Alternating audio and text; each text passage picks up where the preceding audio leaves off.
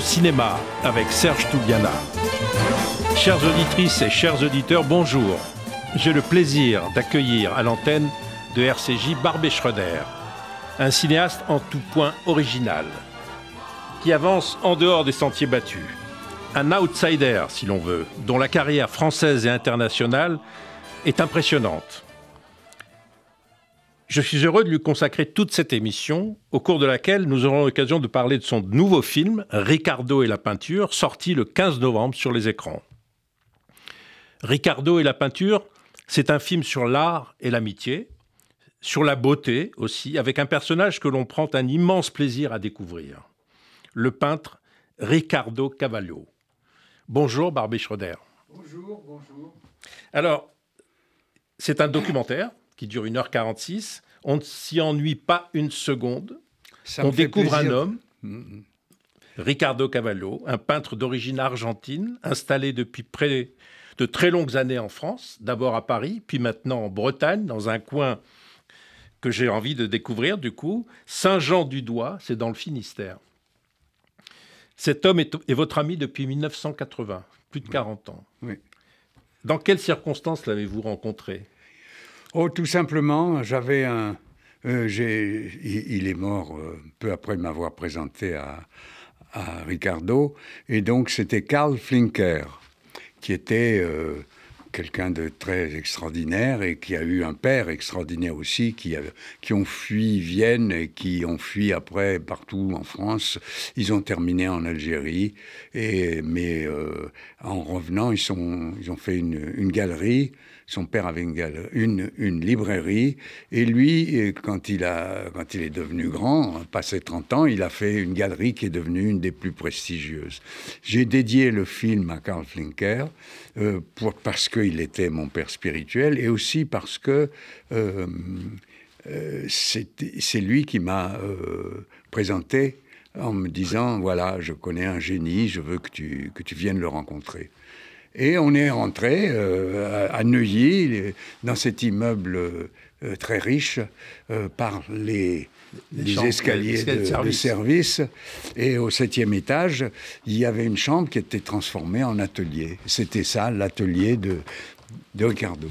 C'est peut-être une explication pour le, le procédé qu'il a découvert de peindre sur des, des petits morceaux qui joignent entre eux pour faire un, un grand morceau, pour faire éventuellement même des Fresques, fresques, des fresques. qui ne sont utiles qu'au- que pour des musées ou des palais.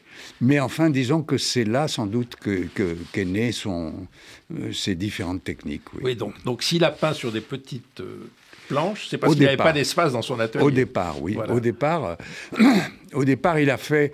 euh, J'ai fait exposer à New York. euh, J'ai fait une exposition à New York de lui, et, et une des pièces de l'exposition euh, qui a été vendue, qui maintenant est à, à Rome, c'est une femme nue allongée sur le côté comme ça. L'originalité du tableau, c'est que elle fait 3 mètres, 5 mètres. il est énorme, et donc. Euh, il l'a peinte dans cette chambre de bonne et euh, il ne pouvait pas la monter et la montrer dans la chambre de bonne. Il fallait qu'il le fasse dans le couloir. tu vois, ça donne un peu euh, l'idée de la folie.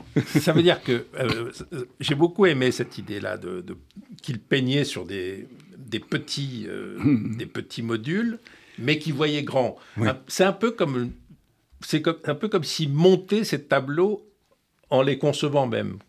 En Comme étant si- en, en les concevant, il, il, C'est- les mon- il- il avait intégré le montage. quoi. Absolument, oui. Euh, non, il faisait un dessin, il fait un dessin Ouais. très précis, des carrés différents. Ah oui. Donc, quand il se met au travail, il, il dit je vais dessiner ce carré-là, qui raccorde avec le, le suivant, etc. Donc, il a des numéros, des codes pour les, pouvoir les assembler après coup. C'est comme un puzzle. Voilà, exact. Bon. Qu'est-ce qui, qu'est-ce qui, qu'est-ce qui vous a plu chez Ricardo Cavallo dans, dans- quand vous l'avez rencontré? C'est sa connaissance de l'art, c'est son, D'abord, d'abord euh, euh, un tempérament d'une douceur, d'une gentillesse, d'une d'une bonté, euh, comme j'en ai jamais rencontré dans la vie, donc extrême. Et vraiment remarquable, on, le- on remarque ça tout de suite. Et puis, euh, une connaissance intime de l'art, dont il fait pas dont, il, ne se vante pas, mais il a vraiment une connaissance intime et il peut parler très bien, d'une manière accessible à tous, euh, de, de, la plupart des œuvres qu'il aime. Euh, voilà. Il aime Velázquez au-dessus au-dessus de tout. Au-dessus de tout, oui. Il aime le Caravage, il aime, bon, mais il en parle, c'est vrai. Euh, mm. même, enfin, je dirais, le néophyte sera de, plein pied avec ce qu'il dit. Oui. On n'a pas du tout affaire à, à, un savant qui vous donne la, qui vous fait la leçon sur l'histoire de l'art. Non, c'est c'est une promenade joyeuse de deux amis à travers l'histoire de l'art. Et, et, et, ce film que vous avez fait, Barbé Schroeder, c'est aussi un film sur l'amitié, c'est-à-dire que votre relation votre amitié, votre, la confiance que vous avez l'un dans l'autre est fondamentale pour qu'on pénètre dans ce récit. C'est ça, c'est exact, oui. Euh, oui. Et quand on va, alors, vous allez le filmer là où il est, en Bretagne, dans un endroit assez euh, il va filmer dans des grottes euh, au bord de l'eau. Il prend des risques, il marche avec son chevalet, c'est lourd à porter. Enfin, il est vraiment un peintre euh, artisan, enfin comme on, l'imagine euh, mm. au, XIXe siècle. Et il peint ces bouts de, ces bouts de, de, de, roches avec des couleurs. C'est très, très impressionnant ce qu'il fait. Et vous, vous êtes là avec votre caméra et votre équipe? Mm. Équipe minimale, c'est-à-dire que il y a il y, a, une personne à l'image, une personne au son, et puis deux autres caméras, et moi aussi qui en tiens une autre éventuellement. Euh, donc on multiplie les, caméras, euh, ce qui provoque quelquefois des accidents où euh, les autres caméras sont dans le champ. Et moi, j'ai déclaré, décidé de, de, de tout garder. D'inclure ça dans le film. Alors, évidemment, il y a des plans qui étaient inutilisables, il y a des plans de, de, de perches qui ne me plaisaient pas du tout, que j'ai effacés. Mais les autres, ceux qui me plaisaient, je les ai gardés. ça, le fait d'être dans le film vous-même, ça, c'est. C'est pas votre genre, si. C'est pas mon genre et j'avais pas prévu ça. Et quand j'ai vu que Victoria commençait à me mettre dans le champ. Victoria, c'est votre chef-op. Chef jeune fille, jeune je, femme. Je lui ai dit oui, j'ai une chef-op euh, euh, Victoria Clay et une chef monteuse Julie Lena et toutes les deux sont très importantes dans le film. Et donc. Euh, quand elle... Euh, euh, ah, ça y est, j'ai perdu. Qu'est-ce que je quand, disais quand, quand, quand, vous êtes vous-même à l'image... Oui, j'ai dit, euh, je, je, je, suis contre, ne fais pas ça. Et puis elle a dit, non, il faut que tu réfléchisses un peu. Et puis j'ai réfléchi et je me suis dit, oui, ah c'est vrai que c'est un film sur nous deux. Et c'est ben vrai que ça fait pas de mal si de temps en temps, j'apparais à, à l'image, si c'est pas quelque chose de voulu parce que j'ai horreur des metteurs en scène qui se mettent eux-mêmes, surtout dans leurs documentaires. C'est pas, c'est pas du tout narcissique, on peut le dire. Hein. C'est ça. C'est vraiment le culte de l'amitié, quoi. Il y a un plan, je me souviens, où vous marchez, vous, vous Barbé, vous le prenez par l'épaule, et c'est vraiment un geste d'amitié entre deux hommes qui, euh, voilà, qui s'aiment, qui, se, qui s'estiment, qui se, qui se vouent une, une amitié fondamentale et fidèle, quoi. Oui. Et qu'est-ce qui vous fascine chez en dehors du talent de, Ricardo Cavallo, qui est, patent à l'image, le fait qu'il soit un très bon transmetteur. C'est ça. Ça, ça, vous plaît aussi. C'est ça qui est très important pour faire un, film. Vous m'avez dit, il n'est pas ennuyeux. Oui, mais euh, ça peut très vite devenir ennuyeux. Il faut trouver d'abord la personne qui fait un discours extraordinaire qu'on a mmh. envie d'entendre pendant des heures, et puis, mais en même temps, pouvoir extraire de ce discours des phrases ultra importantes pour comprendre mieux l'art, mais pas d'une manière euh, euh, pontificante. Oui.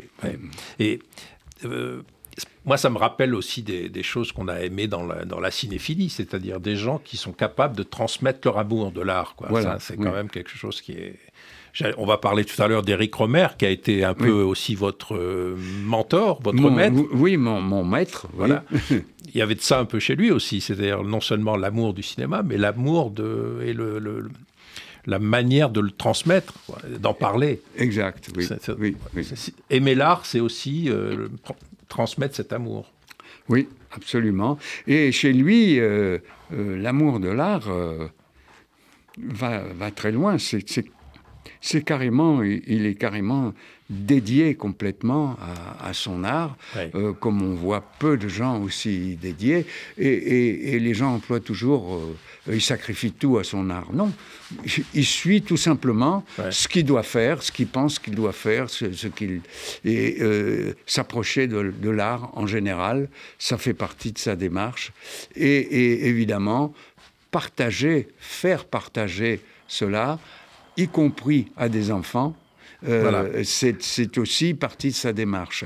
Il enseigne dans son village de Saint-Jean-des-Doigts, du Doigt, il enseigne le dessin à des enfants du village et de, la région. C'est magnifique. Il a créé de toutes pièces, à ses frais, une école gratuite euh, pour tous les enfants qui veulent, deux fois par semaine.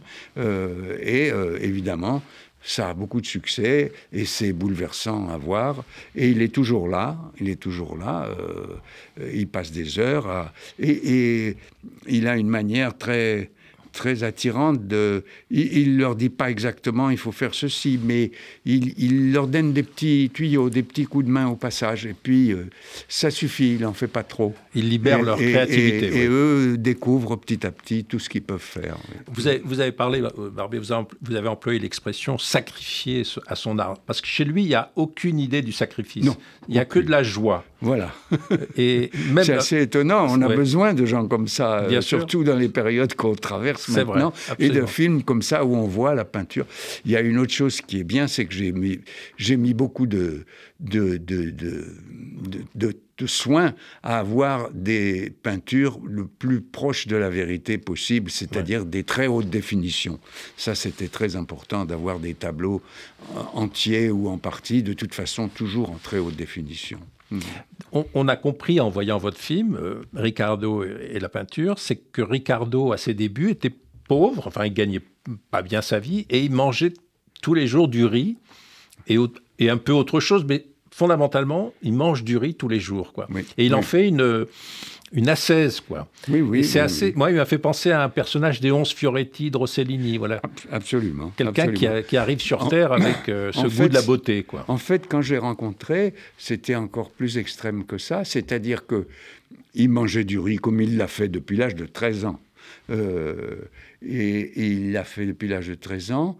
Et euh, une fois qu'il avait euh, fini de manger, il se couchait par terre et dans son studio à Neuilly. Dans l'endroit où il était en train de peindre. Et quand, dès qu'il se réveille, il commençait à peindre. Donc c'était, c'était vraiment presque une, caricature de, de du, du, peintre du XVIIIe siècle ou du, du XIXe.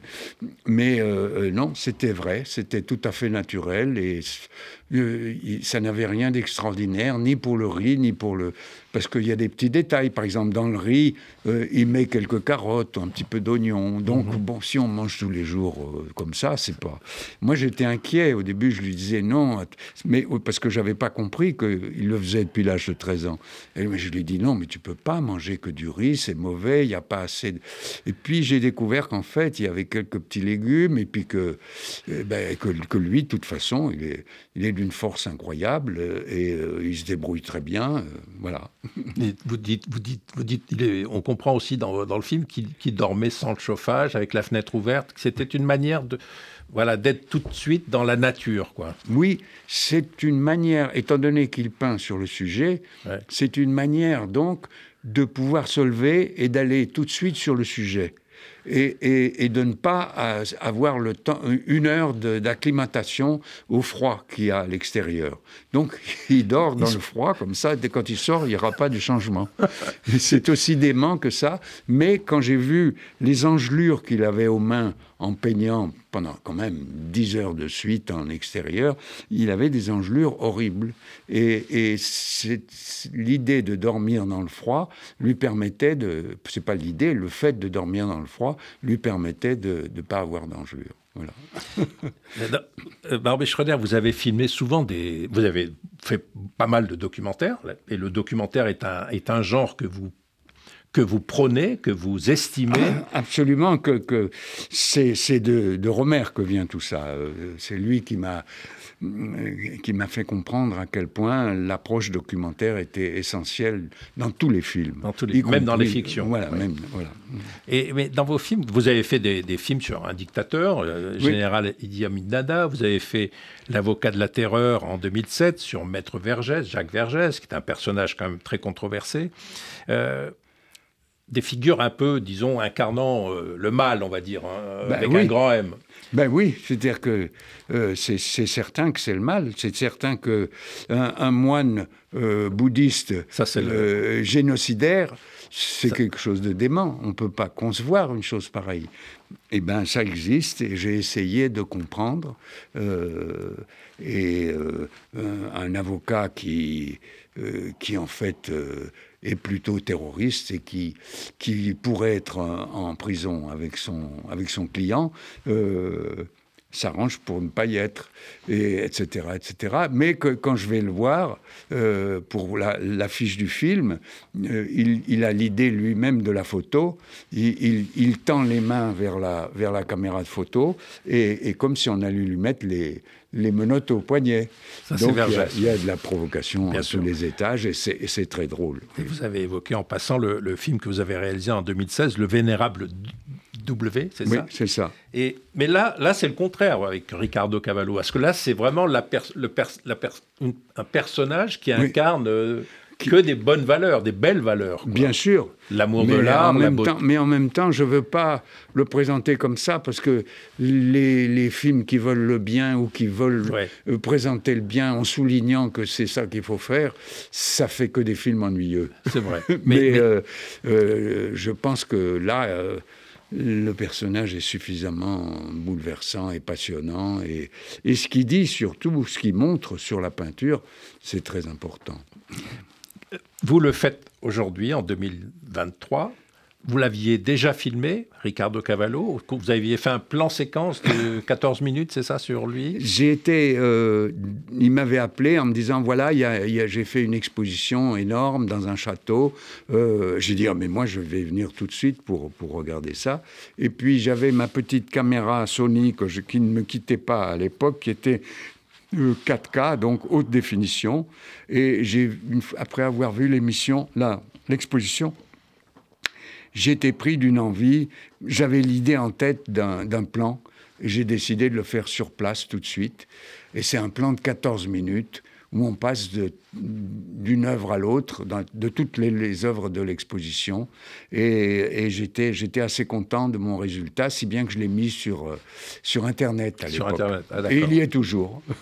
et c'est après qu'est venue l'idée d'un long métrage sur Ricardo Cavallo? Euh, C'est venu plus tôt. C'est venu plus tôt, c'est-à-dire que euh, au bout de quelques années de musée, je lui dis, tu sais, je, de musée et à chaque fois de visite de son atelier. Et je lui dis, tu sais, je pense que je vais faire un jour un film sur toi. Mais évidemment, euh, pour moi, un film de documentaire ou, d'autres, euh, c'est deux ans de travail. Ça n'existe pas de penser à un film qui, sur lequel on ne met pas deux ans. Donc je cherchais toujours deux ans de travail, où j'étais sûr que j'avais deux ans. Et, avec la vie que je menais en faisant film après film, euh, j'attendais. Et la minute où j'ai trouvé les deux ans devant moi, euh, par un, accident d'ailleurs, un film qui ne s'est pas fait. Oui, vous aviez un projet qui ne s'est pas fait, sur l'Algérie, n'est-ce pas? Voilà, voilà. Et donc, euh, voilà. J'ai dit, voilà, il est temps parce que je, rêvais de ce film depuis toujours, depuis le moment que je l'ai rencontré. Mm. Donc, voilà, c'est un très beau film. Ricardo et la peinture. Je vous, recommande chaudement aux auditeurs, aux auditrices d'aller voir ce film sorti euh, le 15 novembre en salle. Barbé Schroeder, j'en profite puisque vous êtes là, parce que j'aimerais parler avec vous de, des films du Losange dont on fête les 60 ans, c'est vous qui avez créé les films du Losange en 1962, je crois. Oui, oui, oui, c'est ça. Qu'est-ce vous aviez quoi, 22, 21 ans, 23 Qu'est-ce qui fait que vous avez créé les films du Losange? Un jeune homme, voilà, jeune homme. Voilà, jeune homme. J'étais à la Cinémathèque, comme beaucoup d'autres de ma génération. J'étais fou de, des cahiers du cinéma et surtout des articles de Romer. Et donc, je voulais absolument, un beau jour, j'ai voulu le rencontrer. J'ai été au cahier du cinéma. Et on a sympathisé, puis je suis revenu, et puis petit à petit, il m'a dit, est-ce que tu veux m'aider, euh, puisque mon dernier film a été un tel échec que je n'arriverai pas à trouver du financement. Son dernier film, c'était Le Signe du Lion, n'est-ce pas? Non. voilà, son premier film, Le son premier long métrage. Qui était un film admirable, que j'ai vu plusieurs fois, que j'admirais beaucoup. Et, un gros un total échec total échec. Il, me dit, je pense que je ne pourrai pas euh, refaire un film comme celui-là. Il faut que je fasse euh, l'œuvre que j'ai en tête. Euh, ça commencerait par six films qui s'appellent, que j'appellerais six contes moraux. Et on a commencé à ce moment-là à dire sans argent du tout. Le premier, c'était la carrière de la boulangère de Monceau, après la carrière de Suzanne, après la collectionneuse, et puis euh, il a continué la Manu chez Maud, que je n'avais pas réussi à financer euh, l'année d'avant.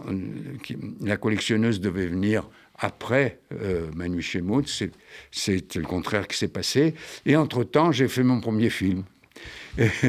et donc, et j'avais fait cette société en disant que c'était pour euh, apprendre pour moi, pour euh, et puis qu'il fallait de toute façon pas se précipiter pour être metteur en scène parce que j'avais regardé avec soin toutes les biographies de Preminger, de Rossellini, de tous les, tous les cinéastes que j'admirais, et j'ai vu qu'ils n'avaient pas fait de cinéma avant 30 ans. Que 30 ans, c'était vraiment... Euh, il fallait pas essayer de faire du cinéma avant. Donc, j'avais, euh, donc il fallait que j'ai une société euh, pour faire mes films et une société pour que Romer puisse faire les siens, etc. Mais l'idée du, film, j'avais une idée comme ça, mais l'idée de, ça, c'est venu du fait que euh, Romer s'est retrouvé à la rue. Un, beau jour, il y a eu un coup d'État à l'intérieur des cahiers du cinéma, euh, qui était dirigé par Rivette, et euh, donc, il y, a eu l'annonce de ce coup d'État, et puis après, pendant six mois, ça traînait, ça traînait. Ils n'arrivaient pas à, trouver de l'argent pour le virer parce qu'il fallait une indemnité.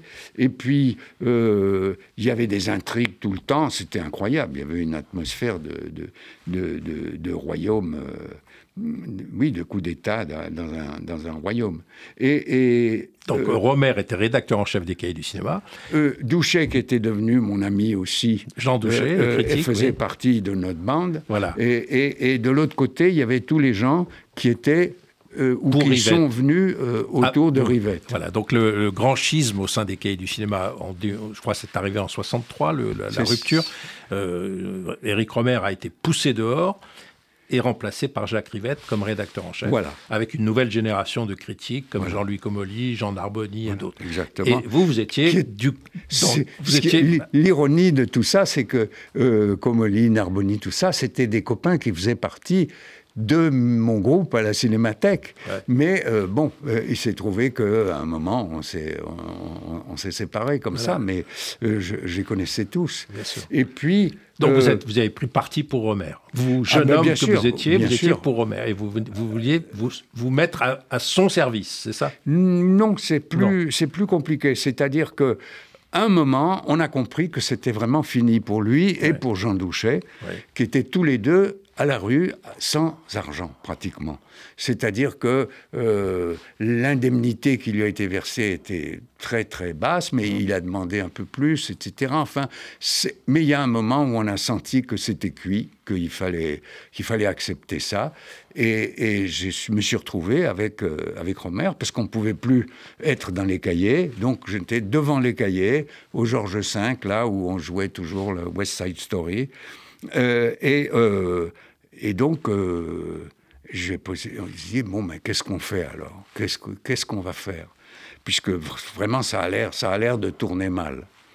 Et euh, il a dit, mais on pourrait faire une, une revue de cinéma euh, un peu plus à droite quand même. Et alors, j'ai dit, ben non, pas du tout. Moi, alors là, je suis pas d'accord du tout. Et, je suis même euh, furieux de cette idée. Je veux immédiatement euh, aller faire une société pour bien vous prouver que moi, je suis pour faire une société. Et, une société de production. Une société de production. Euh, qui au début était une, très petite société pour faire des courts-métrages, mais quand même une société de production qui avait euh, le but de, de, produire uniquement des auteurs et uniquement d'une certaine euh, zone esthétique, euh, et que donc euh, voilà, c'était et j'ai été le, lendemain ou le surlendemain au registre public en, mettant euh, euh, une société dans laquelle je payais le, capital et dans laquelle il y avait Douchet, Romer, Cotrel qui était mon assistant, etc. Et, donc c'est comme ça que sont nés les, les films du losange pour pas pour pas faire de, une nouvelle une nouvelle revue. nouvelle revue de droite. mais, mais c'est peut-être pour ça que vous avez Paris vu par, c'est un film à sketch que les films du Losange ont produit. Oui, c'était c'était encore beaucoup plus que ça. C'était le, mani, le manifeste esthétique de cette nouvelle société. C'est-à-dire que j'avais pour but de, de faire euh, un long métrage de chacun des personnes qui, participaient à Paris Vu Par. Et Paris Vu Par aussi, c'était le début de la couleur on a, pour la première fois. C'était toujours fait en 16 mm. Et, voilà. Et donc, il y a, dans Paris Vu Par, il y a un sketch de Romer, oui. de Chabrol, oui. de Godard, de Doucher, donc que vous avez récupéré parce qu'il avait besoin de travailler, etc. Non, non, parce que... Et de Rouche, Jean Rouche aussi. Voilà, Jean Rouche qui était extraordinaire, oui. Bien sûr. Et donc, c'est le premier, la première expérience des films de Losange, c'est Paris vu par. Oui, c'est-à-dire qu'on a récupéré aussi les deux premiers contes moraux qui avaient été faits. La boulangère de Monceau. Et, la, carrière de Suzanne, qui, la carrière de Suzanne, qui est un film admirable que, j'adore, de 52 minutes, vraiment extraordinaire. Et, ça avait été fait sans argent, c'est-à-dire que littéralement rien.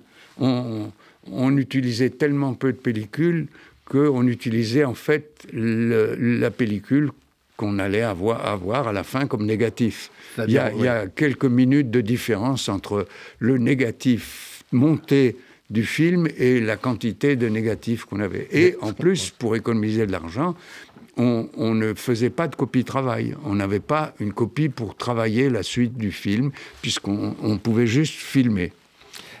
Cette économie-là, ce sens de l'économie dans un film. C'est Romer qui vous l'a apprise? Absolument. Ben, C'est-à-dire, non, c'est quelque chose qui, qui, qui m'est propre aussi, j'imagine, mais euh, on était.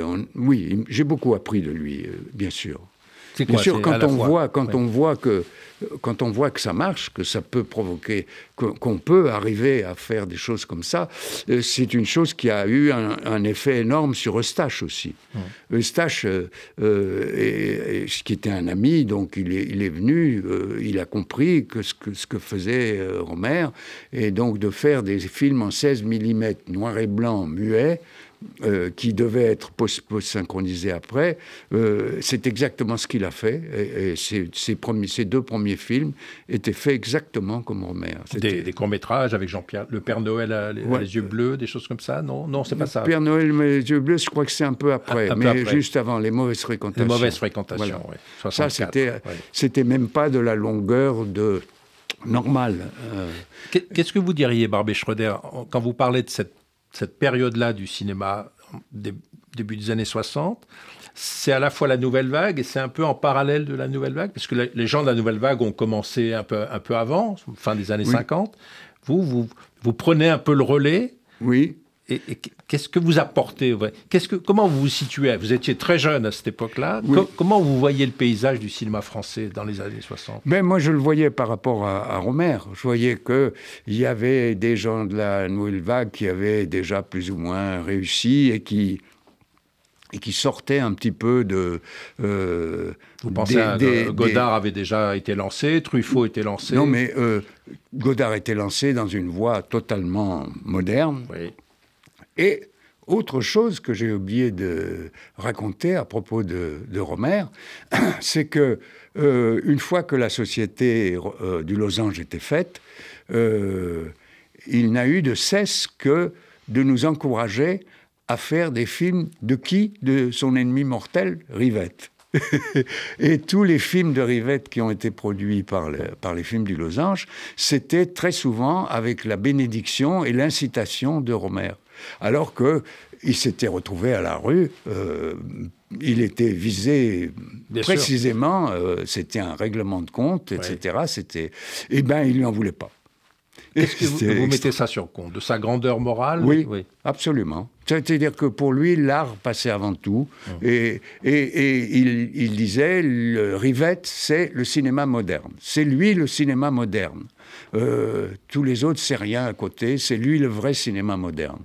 Alors, euh, euh, c'était gonflé dans la mesure où produire des films de Rivette, c'était très dangereux financièrement parce que euh, il n'était pas très fiable. Comme, et euh, donc Céline pour les et budgets. Céline et Julie vont en bateau. Voilà. Ça, mm-hmm. c'est typiquement un film losange. Absolument, 100%. Avec Bulogier, votre euh, compagne, votre femme, et Marie-France Pizier. Oui. Et puis aussi le, celui. ah, celui avec Pascal Augier. Euh, le, pont du Nord Le pont du Nord. Ah oui, magnifique. Bien sûr, aussi, ça aussi, c'était tout à fait... Losange. Oui, oui, non, c'est génial, cette histoire de deux ennemis qui se réconcilient, si on peut dire, par l'art. Enfin, pas vraiment, mais, mais quand même, l'art est au-dessus des autres, au-dessus de tout. C'est ça, c'est une belle leçon. Alors vous... à laquelle je pense quand, quand je fais Ricardo. la peinture, parce que je pense qu'on est dans le même domaine. Voilà, l'art est au-dessus de nous.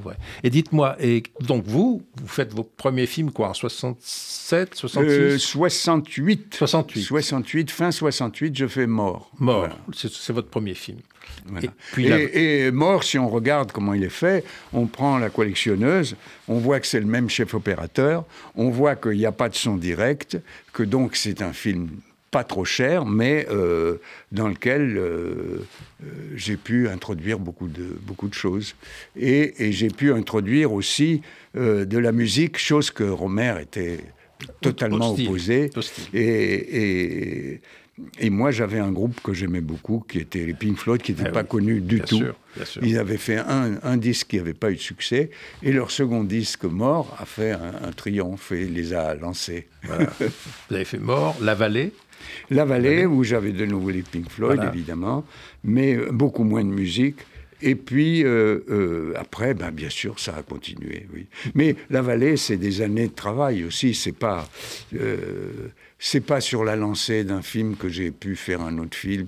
Je pouvais faire un film beaucoup plus tôt et, je voulais faire quelque chose de, complètement différent, qui était, ce qui était très dangereux, après j'ai compris, de faire un film sans aucune dramaturgie. Je voulais euh, me débarrasser de la dramaturgie et faire un film de, sur la contemplation, un film contemplatif.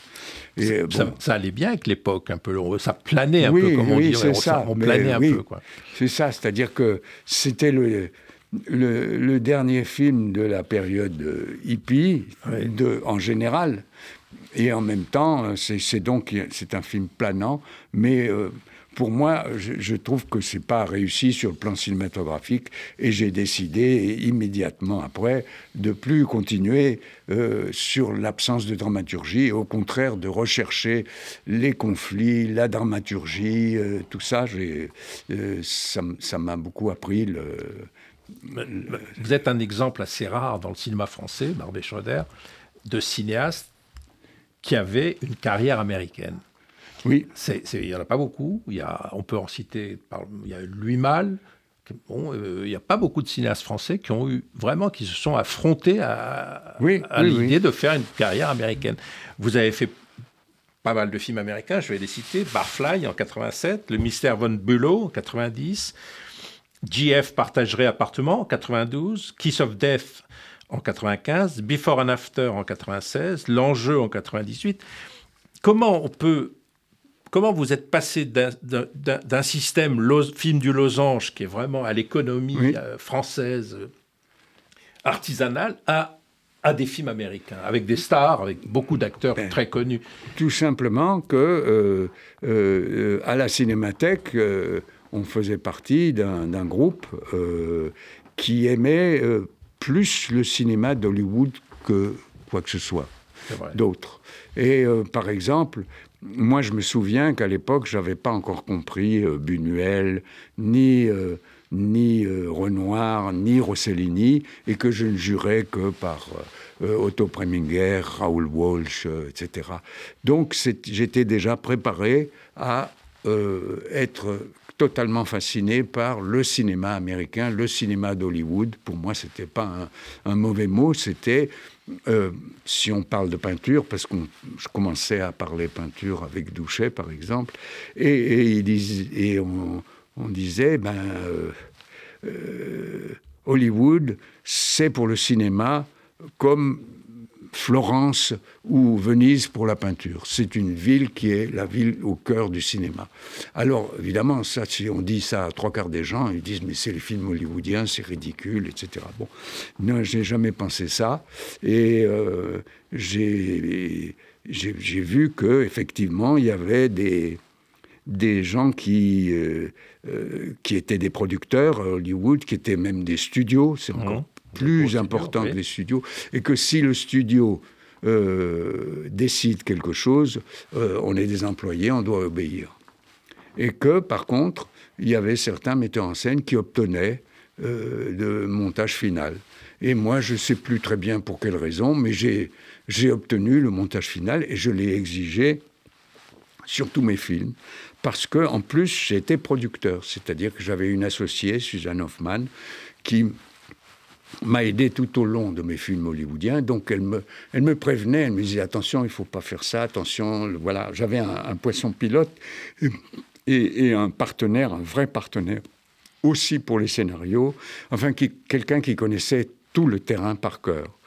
Alors euh, voilà, c'est ça le secret. J'étais, aidé, euh, j'étais, inspiré, j'étais associé, euh, et puis j'ai eu la chance de convaincre tous les meilleurs acteurs fantastiques. Pour moi, c'est ça qui est le plus important, c'est les acteurs dans n'importe quel film. Et c'est pas c'est pas que les acteurs soient des gens connus, c'est que les acteurs soient des gens excellents. Euh, pour moi, je, tous les films que j'ai fait à Hollywood, euh, pour les petits rôles, euh, mon casting, il, se moquait toujours de moi parce qu'il savait que pour des petits rôles, j'allais écouter 50 personnes jusqu'à ce que je trouve la personne mieux que tout, que je ne pouvais pas imaginer quelqu'un de mieux que cette, petite, que cette personne qui allait dire 3, 3 4 lignes, 5 lignes. Voilà. donc euh, voilà, c'est une combinaison de différentes choses. Mais je disais, euh, à part Louis Mal, et j'ai oublié Costa Gavras qui a fait quelques films américains euh, dans les, avec les studios. Enfin, vous, êtes un cas vraiment très très original dans le cinéma français contemporain. Et mais qu'est-ce qui en vous? Quel est, Il me semble qu'il y a un trait de caractère chez vous qui, facile, qui a favorisé cette capacité de s'adapter à un système qui est très loin d'une autre, le système des studios. Quand même, parfois on souffre aussi. Vous avez. mais non, mais c'est que j'avais aussi, j'avais aussi le, montage final. J'étais producteur, j'avais le montage final. Donc, euh, ben, on, sait qu'on sait qu'on va avoir des, problèmes. On sait qu'on va avoir des problèmes. Euh, mais il faut savoir, euh, il faut les attendre, il faut le savoir, il faut, il faut connaître les différentes règles. Il faut savoir que, euh, par exemple, les cinéastes qui ont plus de 50 ans, euh, ils vivent sur les collines, ils ne peuvent plus avoir de films. Pourquoi Parce que les, studios ont décidé qu'ils n'avaient pas la communication avec les jeunes. Voilà, parce que souvent les studios sont, sont dirigés par des gens très jeunes. Ils dépendent par le goût des jeunes. Voilà. Et, euh, et puis il y avait aussi, qu'est-ce qu'il y a d'autre Il y a bien sûr, il faut un happy end. Ça. Ah S'il n'y a pas de happy end, c'est fatal. Et, donc moi, je suis arrivé à essayer de trouver des, des faux happy end ou des happy end, mais euh, quelquefois ça n'a pas marché. Euh, je dois dire que la toute dernière scène de, euh, de Kiss of Death, c'est pas tout à fait parfait. Et j'avais le choix entre dire bon, il faut respecter mon, droit de finale. Et mes avocats ont expliqué si vous avez le droit de montage final, c'est très bien pour vous, ça vous fait très bien, ça, ça c'est bien pour le studio. Mais si vraiment vous demandez aux gens de, de mettre ça devant la loi, eh ben vous allez perdre parce que le studio il va pas distribuer le film si la fin ne lui plaît pas, il ne le sortira pas, un point c'est tout. Donc, mais, donc ça m'est arrivé une fois, mais ça j'ai accepté cette, cette fin qui n'est pas, c'est pas grave du tout. C'est-à-dire que c'était après six mois de négociation que, j'ai accepté euh, cette fin-là. Et puis, une autre, euh, un autre montage final qui a été beaucoup plus... Euh, beaucoup plus compliqué. Euh, c'était, j'avais voulu faire un, truc dément, c'est-à-dire un film d'action euh, avec un, building qui soit vraiment original sur tous les personnages, sur le ton, etc. Et qui soit original sur le fait d'être filmé euh, avec une caméra pratiquement à la main, mais très, sans, un, éclairage léché. et, donc, les films d'action à l'époque étaient faits d'une manière très rapide. Et on, voit bien que ce n'était pas léché. Alors que moi, j'en ai fait un de 70 millions de dollars qui était ultra léché, avec des dialogues sublimes.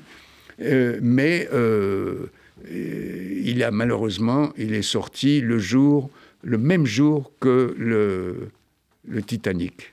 Ah. Alors évidemment, on imagine ce qui se passe pour les autres films le jour de Titanic. Mais disons que euh, la bagarre qu'il y a eu sur ce film-là, ça a été très loin. C'est-à-dire que le studio est venu dans ma salle de montage s'emparer de tout le matériel pour faire de leur côté un autre montage, une, autre version du film. Et alors, euh, on a attendu, avec mon monteur, on a attendu des mois qu'ils fassent leur montage. Le montage est arrivé, ils l'ont vu, ils nous l'ont envoyé, ils disent voilà, c'est très bien, ils nous l'ont envoyé. Et euh, ma réaction avec, avec, celle, avec le monteur, dire euh, nous, euh, on, veut on est tout à fait d'accord de mettre dans deux cinémas votre version et la nôtre, et puis que le public soit du même type. Et si à la sortie, votre euh, version reçoit plus de voix que la nôtre, on, abandonnera notre montage final. Et c'est ce qui s'est passé. Vous avez fait ça Non. Ils n'ont pas voulu. Ils n'ont pas voulu Ils ont dit on garde votre version. Ah, c'est pas mal. Il y a une anecdote que j'aimerais que vous racontiez, Barbé, parce que vous me l'avez raconté un jour. C'est que vous avez menacé vos producteurs, en l'occurrence c'était Golan et Globus, qui ne voulaient pas financer votre, un de vos films, et que vous lui avez dit je vais me couper le doigt devant, oui. Vous avez vraiment menacé de vous couper un doigt Oui, oui, oui. C'était, c'était, c'est trop long à raconter. D'accord. je sais que, parce que chaque fois que j'essaye de la raconter, ça met au moins cinq minutes. Ah oui, d'accord. Mais disons que c'était un, un, truc très grave qui mettait en jeu la vie du film. Eux-mêmes avaient décidé de plus faire le film, Menahem Golan, et moi j'avais trouvé quelqu'un qui était d'accord de financer le film. Et au moment euh, où euh, on a vu ça, euh, j'ai vu que le film était, était, était fini parce que c'était pas quelqu'un qui voulait vraiment financer le film, c'était quelqu'un qui voulait revendre le film plus cher qu'il l'avait acheté à quelqu'un d'autre avant même qu'il soit fait. Alors donc, j'ai vu que j'étais dans un cas désespéré, qu'il fallait absolument et j'ai trouvé une, une idée qui a fonctionné avec Menahem Golan, c'est que j'ai dit, voilà, et j'étais tout à fait prêt à le faire, évidemment, autrement, si, si on, si on ne prouve pas qu'on est prêt, j'avais eu une opération au, pied, euh, où on avait utilisé un, anesthésiant. Et donc moi, j'avais euh, pris une, la petite bouteille d'anesthésiant et j'avais pris une seringue évidemment, mais été l'acheter. Et puis j'ai été acheter aussi une petite scie euh, Black Decker, mais toute petite. Je l'ai encore chez moi, je crois. Tiens, c'est ça que je pourrais faire cadeau à la Cinémathèque. Ils cherchent un cadeau. Si je la trouve, il faut que je la trouve. Euh, euh, donc, donc j'étais prêt et, j'ai même été jusqu'à brancher la scie dans le, bureau. Euh, et, je pouvais le faire, parce que mes doigts ne, sentaient rien du tout. Ça aurait été rien du tout. Et puis, ça aurait été le bout du petit doigt. C'est pas dramatique. je joue pas du piano. Donc, c'est pas, c'est pas une une, j'étais pas infirme, quoi, j'étais pas euh, amputé. Et donc, euh, il était d'accord. Et on l'a fait pour des sommes complètement ridicules, pour un temps. Un, temps. Mais c'était un film génial, que je savais qui était génial, qui était inspiré. Et surtout, ça faisait sept ans que j'essayais de le faire et que pour la première fois, j'avais rassemblé deux acteurs, qu'il y avait presque tout l'argent et qui ça manquait juste un petit. Et c'est lequel de, ces, de vos films C'était c'était Barfly. Barfly, euh, oui, d'après avec Bukowski comme scénariste. Etc. Exactement. Oui. Alors donc euh, avec Faye Dunaway. Voilà, et voilà. Donc Rourke. je savais en même temps que que, que tout ce cinéma ça ça allait plaire à, à Bukowski. Voilà. Et d'ailleurs, il a écrit un livre formidable ah toute cette histoire est, racontée dans, le, dans son livre. Voilà, Barbé Schroeder, on a passé un bon moment. Euh, vous écoutez est un vrai bonheur parce que vous avez, voilà, comme Ricardo Cavallo, votre vie est complètement dédiée au cinéma. Oui. Producteur, acteur, on l'a pas dit, mais vous avez oh aussi. Non, alors là, acteur, j'ai jamais demandé de l'argent. J'étais acteur pour savoir ce qu'il faut pas faire comme metteur en scène quand on parle aux acteurs. Ah, voilà. Et puis, euh, réalisateur, une œuvre colossale. D'ailleurs, la, la Cinémathèque vous consacre une rétrospective complète. Voilà, on va pouvoir revoir tous vos films. Avec les sous-titres, c'est ça qui est formidable. Oui. Hmm. Merci, Barbet Schroeder. L'émission se poursuit avec la chronique de Lou Cohen.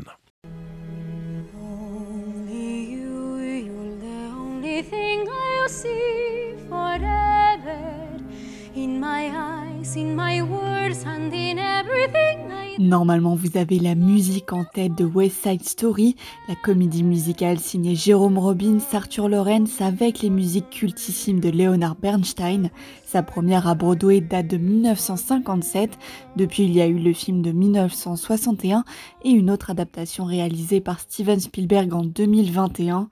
Alors aujourd'hui, on fait une exception. Je ne vais pas parler de cinéma, mais plutôt de la nouvelle adaptation de la comédie musicale qui est arrivée sur les planches du théâtre du Châtelet depuis le 20 octobre.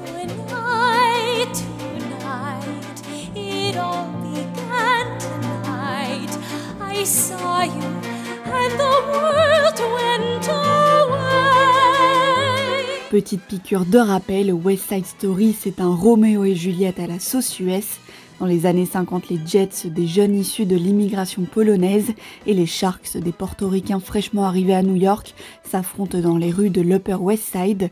Mais un soir de bagarre, Tony et Maria, des membres des clans opposés, tombent follement amoureux.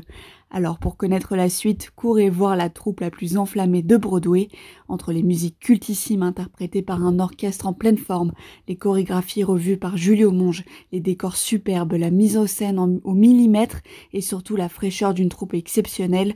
Absolument tous les ingrédients du chef-d'œuvre sont réunis pour se croire à Broadway en plein Paris. Une énergie folle émane de la scène pendant les 2h30 du spectacle. Could be. Who knows? Côté casting, la crème de la nouvelle génération déroule une partition sans faute. Les Jets et les Sharks retransmettent une tension permanente. Jaden Webster est quant à lui bluffant dans le rôle principal. On a des frissons dès qu'il chante les premières notes de Something's Coming. Mélanie Sierra, elle campe une Maria plus espiègle qu'ingénue. Elle nous fait rire, elle nous fait aussi pleurer. On en sort d'ailleurs très ému de West Side Story, mais surtout avec des étoiles plein les yeux et le sentiment d'avoir vécu un moment unique. Alors qu'on fredonne encore américain en rentrant chez soi, on regarde vite un des deux films, peu importe lequel, du moment qu'on puisse retrouver la magie de West Side Story. Ou mieux, comme moi, vous reprenez de nouveau des places pour le théâtre du Châtelet. Un conseil, allez-y, vous avez jusqu'au 31 décembre. Cette comédie musicale, c'est juste une perfection. And the money owing, and the babies crying, and the people trying.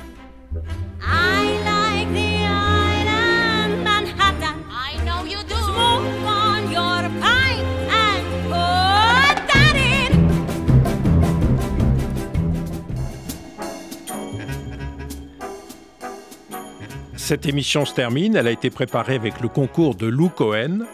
À la technique, Daniel Tapia.